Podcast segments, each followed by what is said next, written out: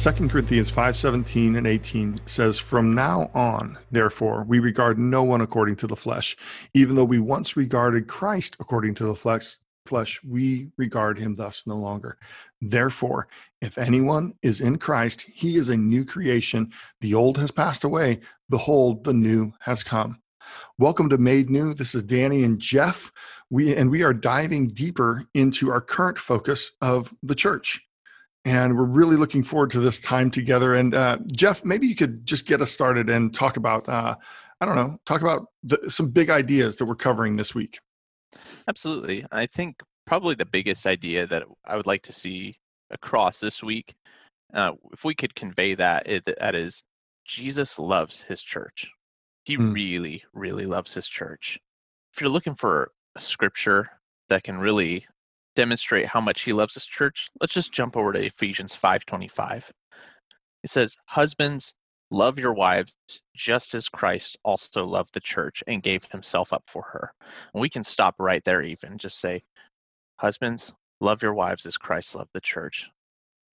Now you got to understand that his love for the church is perfect. He he's not he's not a bad husband. He's he's the perfect. if right. there's ever if there's husbands out there, if there's ever an example of what you need to be like as a husband or how you could be as a husband, look to Jesus. He, he's the perfect husband. He gave himself up for his bride so that, and it goes on to say, so that he might sanctify her, having cleansed her by the washing of water with the word. There's a lot of other big things in there, but the idea that he would, he loved his bride, loves his bride, still does her so much that he would give himself up for her. That's how much he loves his church. Wow. He went to the cross for her. That's right. And I, I, I love that verse too. It's, it's a, uh, it's one of my favorites and it, because it, it frames it. And anytime I struggle with, uh, with the church, because the church has people like me in it, um, sometimes I'll struggle with people like me, uh, in the church, but I, I, I just remember Jesus loves his church. He loves his church. That's right. We have a, what I hope is a helpful definition that we're using for the church that we kind of lifted from the, uh, Acts chapter two. Um, and so I'm going to read that just as a baseline for us. And we'll, we'll do that every week just so we have that understanding of when we're talking about the church, we're not talking about some organization or a nonprofit or a club or things like that. When we talk about the church, we're talking about that the local church is a family of regenerated believers who confess Jesus Christ as Lord. In obedience to Scripture, they organize under qualified leadership. They gather regularly for preaching and for worship. They observe the biblical sacraments of baptism and communion. Are they unified by the Spirit? They're disciplined for holiness and scattered to fulfill the great commandment and the great commission as missionaries to the world for God's glory and their joy. I know it's a long definition, but I don't know how else to capture it all. Um, and I'm not even saying that captures it all, but I find it helpful. I hope you do too. This week, we're going to focus on who's in the church family. The idea being that God modeled the family in the garden when he created all of creation after himself. He made us in his image, his likeness, so that we reflect the community that's in the Trinitarian God of the Bible. And because of that, the church also reflects his nature as well as in the as well as in, in the natural family which i think is really uh, really important for us to understand that family is in the heart of god it's in his nature absolutely and and danny something something important to note is that in scripture the idea of family is a continuous message if mm-hmm. we read the first two chapters of genesis it begins with the first family in heaven the, tr- the trinity the father son and holy spirit creating the first family here on earth mm-hmm. you know let us make man in our image, and out of Adam comes Eve. All the way to the end of Revelation, uh, chapters 21 22 where it begins with then i saw a new heaven and a new earth the first heaven and the first yeah. first earth passed away and there is no longer any sea and i saw the holy city new jerusalem keep in mind new jerusalem is that's a reference to the church coming down out of heaven from god made ready as a bride adorned for her husband so this idea of family it I don't want to say it begins and ends with family, more like it begins and it begins again with family. God right. God's not going to do away with with the idea of family. It's it's it's in his nature. He the the the Godhead, Father, Son, and Holy Spirit, it, it is familial in nature. It is a family unit and so that the reflection of that is going to be continuous from now until eternity until, and especially and especially yeah. in his bride especially in his church that he loves it's going to yes. be the same way yeah absolutely, absolutely. wow that's yes. great that's really helpful and and and I, I i see it like you're saying it's just see it as a thread the thread of family just like you see that that thread woven through the fabric of the scriptures and uh, on into yeah. eternity so it's wonderful so jeff i wanted to ask you just just like again we're focused on who the who of the church. So when we talk about the church we're talking about family which is which is excellent right? So yeah. who makes up the church? Who is in the church? Yeah and that's a great question and i think before we get into the individual who there's a there's another verse. We're, we're going to be referencing a lot of scripture as we go through these podcasts which that's always a good thing right? We should always bring this back to the bible. I think so. Uh, but out of psalm 68 verse 6 says, God settles a solitary in a home. He leads out the prisoners to prosperity, but the rebellious dwell on a parched land. And so, just even sharing a little bit of my own testimony, before I got saved, I, I wanted to be alone. I wanted to be left alone. I didn't want to mm. be around people. I didn't even want to get married or have a family of my own. And then the day I got saved and the day I really surrendered my my life to the Lord, God inserted this idea of family into my heart and, and changed even how I would look at family and even changed how I would look at the church. And from that point on, I, I desired family. I desired to have familial relationships even. Mm. And so really what I'm saying is that verse, Psalm 68, was put in action. And if you're if you're if you've been made new by the blood of Christ, if you've been regenerated by Christ and you you understand that to be in a family means means exactly this. God is set is able to set the solitary into a home. And you may yeah. you may still be a single person. You may not have a spouse or, or children of your own yet, but that doesn't mean that God doesn't doesn't set you in a home. And that's really the first place I would like to start today of who makes up the church, and that is individual regenerated believers. Uh, you know, they are members of the body. Now, when I say member, we're not talking about membership in terms of I'm a ah. member of a union or a member of a gym. Uh, mem- think of member in terms of a body part. Um, that that is often how we gotcha. refer to or how we can refer to a member. That is, you know, my my pinky is a is a member of my body. It belongs. It's attached to it. It I couldn't imagine my life without this little pinky on my left hand.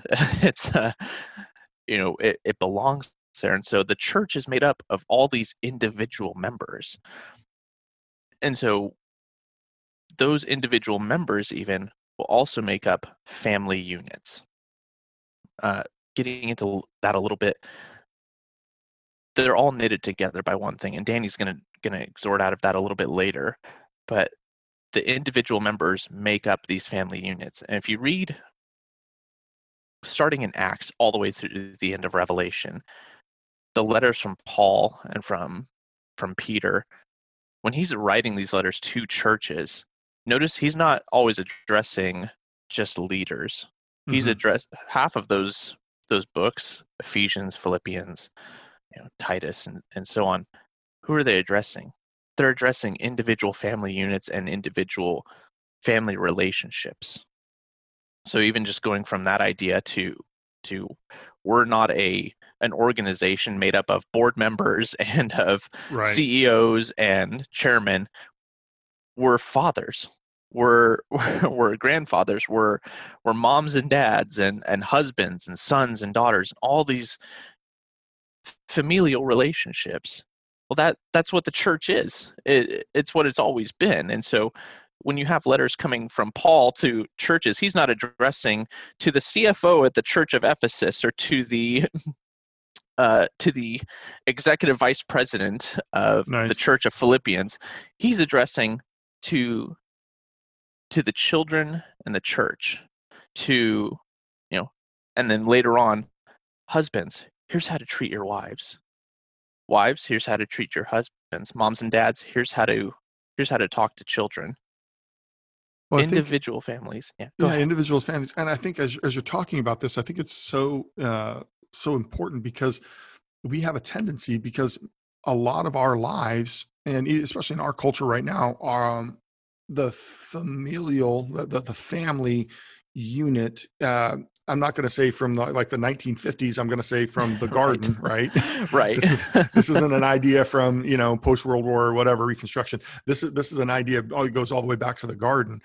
The the idea of family in the heart of God, like we we have a hard time sometimes even understanding how to function like that, and because we totally are oftentimes transaction oriented, we think we're paying someone for something. I don't pay my kids for something that they're, they're, my kids you know they don't they don't yeah. say hey dad i'm going to give you you know give you this and you're going to provide you know that, that it's not a transaction there's a real family that's going on and exactly. we're part of one another and if we can translate that and really take that into the church where we're really treating each other as family um, as best we can empowered by the spirit man that's gonna that, that, the, the witness to the world of that even imperfectly but empowered the, the in the empowered even in the attempt is pretty miraculous i think. Absolutely and i'll say something that even kind of flies in the face that this is going to maybe drop a little bit of a bomb out there but this is why the idea of a consumer based church is not biblical at all. We're not. We don't have consumer-based families.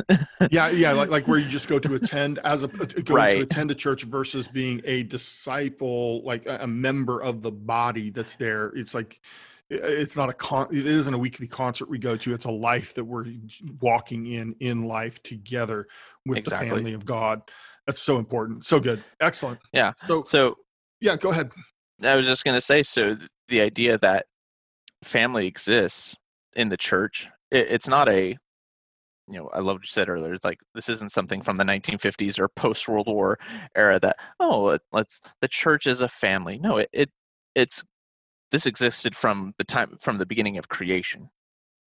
God God had intended this all along to have the church be a family. That's right.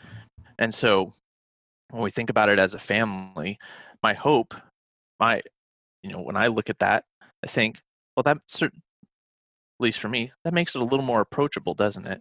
I'm not approaching an organization that is going to require uh, that I follow 675 different bylaws and dress in a particular uniform in order to be a part of it. It's no, I'm I'm going right back to Psalm 68. God sets the solitary in a home. It's like I'm just a part. I'm I'm a part of this body. I, I belong here. So my hope for for everybody listening to this podcast at least is that you would understand that church is not just an organization. We're not just a, a, a 501c3 or a nonprofit though we do have nonprofit status. It's we're a family. We we belong in and you belong here. Every person has a, a place among the body. Right? That's excellent. So i wonder if we could take just a couple minutes and, and just comment on like how people serve in in the church because uh, sure. there's lots of different body parts lots of different ways to serve.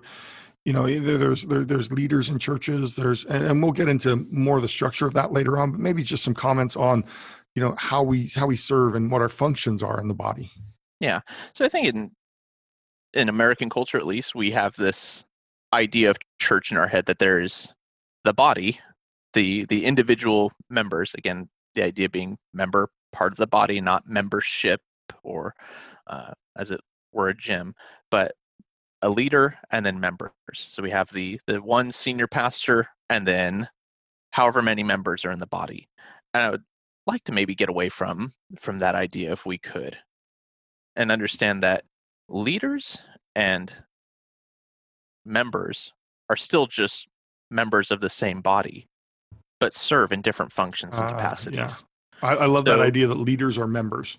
Yeah. A, a, lot of times when we when we see leaders, we it's it's like we can we can view them differently, or even in some cases exactly. treat them differently uh, because they're leaders, as opposed to understanding that all the ways we're supposed to treat each other uh, in in, uh, in love also apply to the way the leaders uh, uh, should be treated and should treat members because we're all members of one of another. I, I love that idea. Exactly. Well, and I think the idea that even a leader when we put that connotation of there's a leader and then there's all the members, it makes whoever's leading unapproachable. It makes them impersonal. It makes them almost non-human. It's like no, that's the that's the hired hand, if you will, the the person who's in charge of this body. When really, leaders are moms and dads. They're they're they're leading yeah. a family. Where uh, that's terrific. Think, think about think about your own parents and uh, you know i understand not everybody may have had the same exact circumstance but when you're in your parents house you you can approach your mom and dad you can i can if i go and see my parents i don't look at my parents as unapproachable it's it's my mom and dad i call them. I, I love them. I talk to them. I i speak to them. That it's no different with with leaders in the church. They just serve in different capacity no, i think you're right. I, I have think... a young child at home and i don't want her to look at me and think dad is unapproachable because he he leads the family or you know he's he is the leader you know big air quotes here of the family. It's it's like no that that's my dad. I, I love right. him. And we can we can look at our leaders the same way Wow, that's that's so good. And I think I think um, it, I know we've got a couple minutes left here, but I, I, think one of the things that might be good is just to talk about um, what what brings us together. A leader, uh, um, a father, grandfather, sons, daughters, husbands, wife, whatever, whatever member, whatever part of the body we're in. Just talk. We'll we'll talk real briefly about what brings us to be part of the body and what's what kind of what the requirement is there and it's actually really really simple um, to be part of the body of christ to be a member of the body of christ um, is just means you have a faith in jesus that has justified right. you you've been made new by the spirit and then because of that because of that faith in christ you become part of this community that, that that begins to manifest the supernatural life of that family god who now is enabling us to have family here and now, even among people that don't have the same last name or didn't come from the same cultures. But because we are unified by that confession of faith, we get to walk together in life and demonstrate the power of God. Now, what that what that means though is that that, that definition does bring separation, and that's not a that's not a separation that I'm putting in there. That's a separation that Jesus puts in there. He is the way, the truth, and the life, and the only way to God is mm. through Jesus. But I will say this: unbelievers are actually a really really important part of the community that is a church, because I was right. once an unbeliever and I needed a church to, to preach the gospel to me, to show something that was in contrast to the world that was around me so I could understand that I was lost. I mean, I kind of right. knew I was lost, but I didn't, didn't know where to go to be found. And so unbelievers around that community is super important and uh, also children you know even children that that that don't know jesus yet you know we love and serve our kids so that they would come to know Christ and then become part of his body as well. And so even though they're even though if you're an unbeliever, you are not part of the body of Christ, it doesn't mean you're not important. It just means you're not mm. you don't have you're not a member yet because Jesus is the head of his church. Jesus is the way, he's the gate. Uh, the good news is once you've come to him, you become part of this family which is wonderful. Wow. So I just wanted to clarify, uh, not clarify, but toss that out there. And maybe, Jeff, if you could take us home um, with any closing thoughts you've got.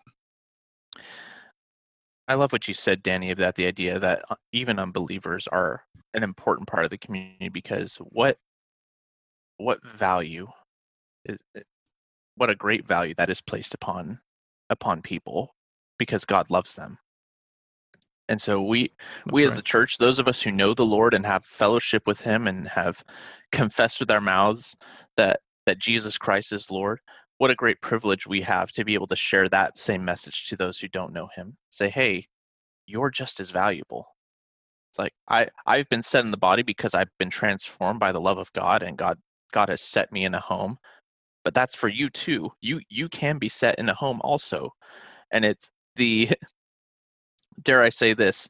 Yes, there is there is a the definition brings separation, but the entry in, the bar for entry is is not very high. You don't have to be of a certain uh, there there it doesn't discriminate in terms of ethnicity or yeah maybe or, a better way to say it would be that definition brings an invitation maybe yes. i would say it that way because that and that because i think that really is the heart of god for Yeah. people who are not part of the family is there's that invitation to come in. Absolutely. And and my my encouragement to you all would be you're not inviting people to to be part of an organization. You're inviting them to be part of a family a family that loves god and is day by day learning how to love each other. And so make that part of your own message make that part of your own your own uh invitation to people. Come and be part of the family. Come and be part of something that god really loves and cherishes. And at the same time remind them that god loves and cherishes them as an individual so I, danny if it's all right i'd Wow. like uh-huh. to just go ahead and close this out in prayer with please that do if that's please okay do that'd be great Lord, you've given us something so precious, so wonderful. You, I'm so grateful, Lord, that in it, it was in your design and in your will all along to have a family here on earth and, and for that family to be the church. Lord, I pray that this week people would understand just how much you love them, or at least begin to understand, Lord even in my own heart, Lord God, may may I understand uh, at a greater depth just how much you have loved me and how much you continue to love me and, and everybody who's listening to this, Lord. And that, Lord, you love your church. You cherish her. You you want what's best for her. And you continue you have laid yourself down for her, Lord, so that she would not struggle and fail, but Lord, so that she'd be sanctified and succeed and be a pure and spotless bride ready for you. Lord, I pray that this message would bless every person listening and that we would go out with a message in our hearts that Christ loves his church and that he has placed value on each individual member and every person who doesn't know you, Lord God. He loves them and is looking to set them in a family. We love you, Lord. We just give you all the glory today. In Jesus' name. Amen.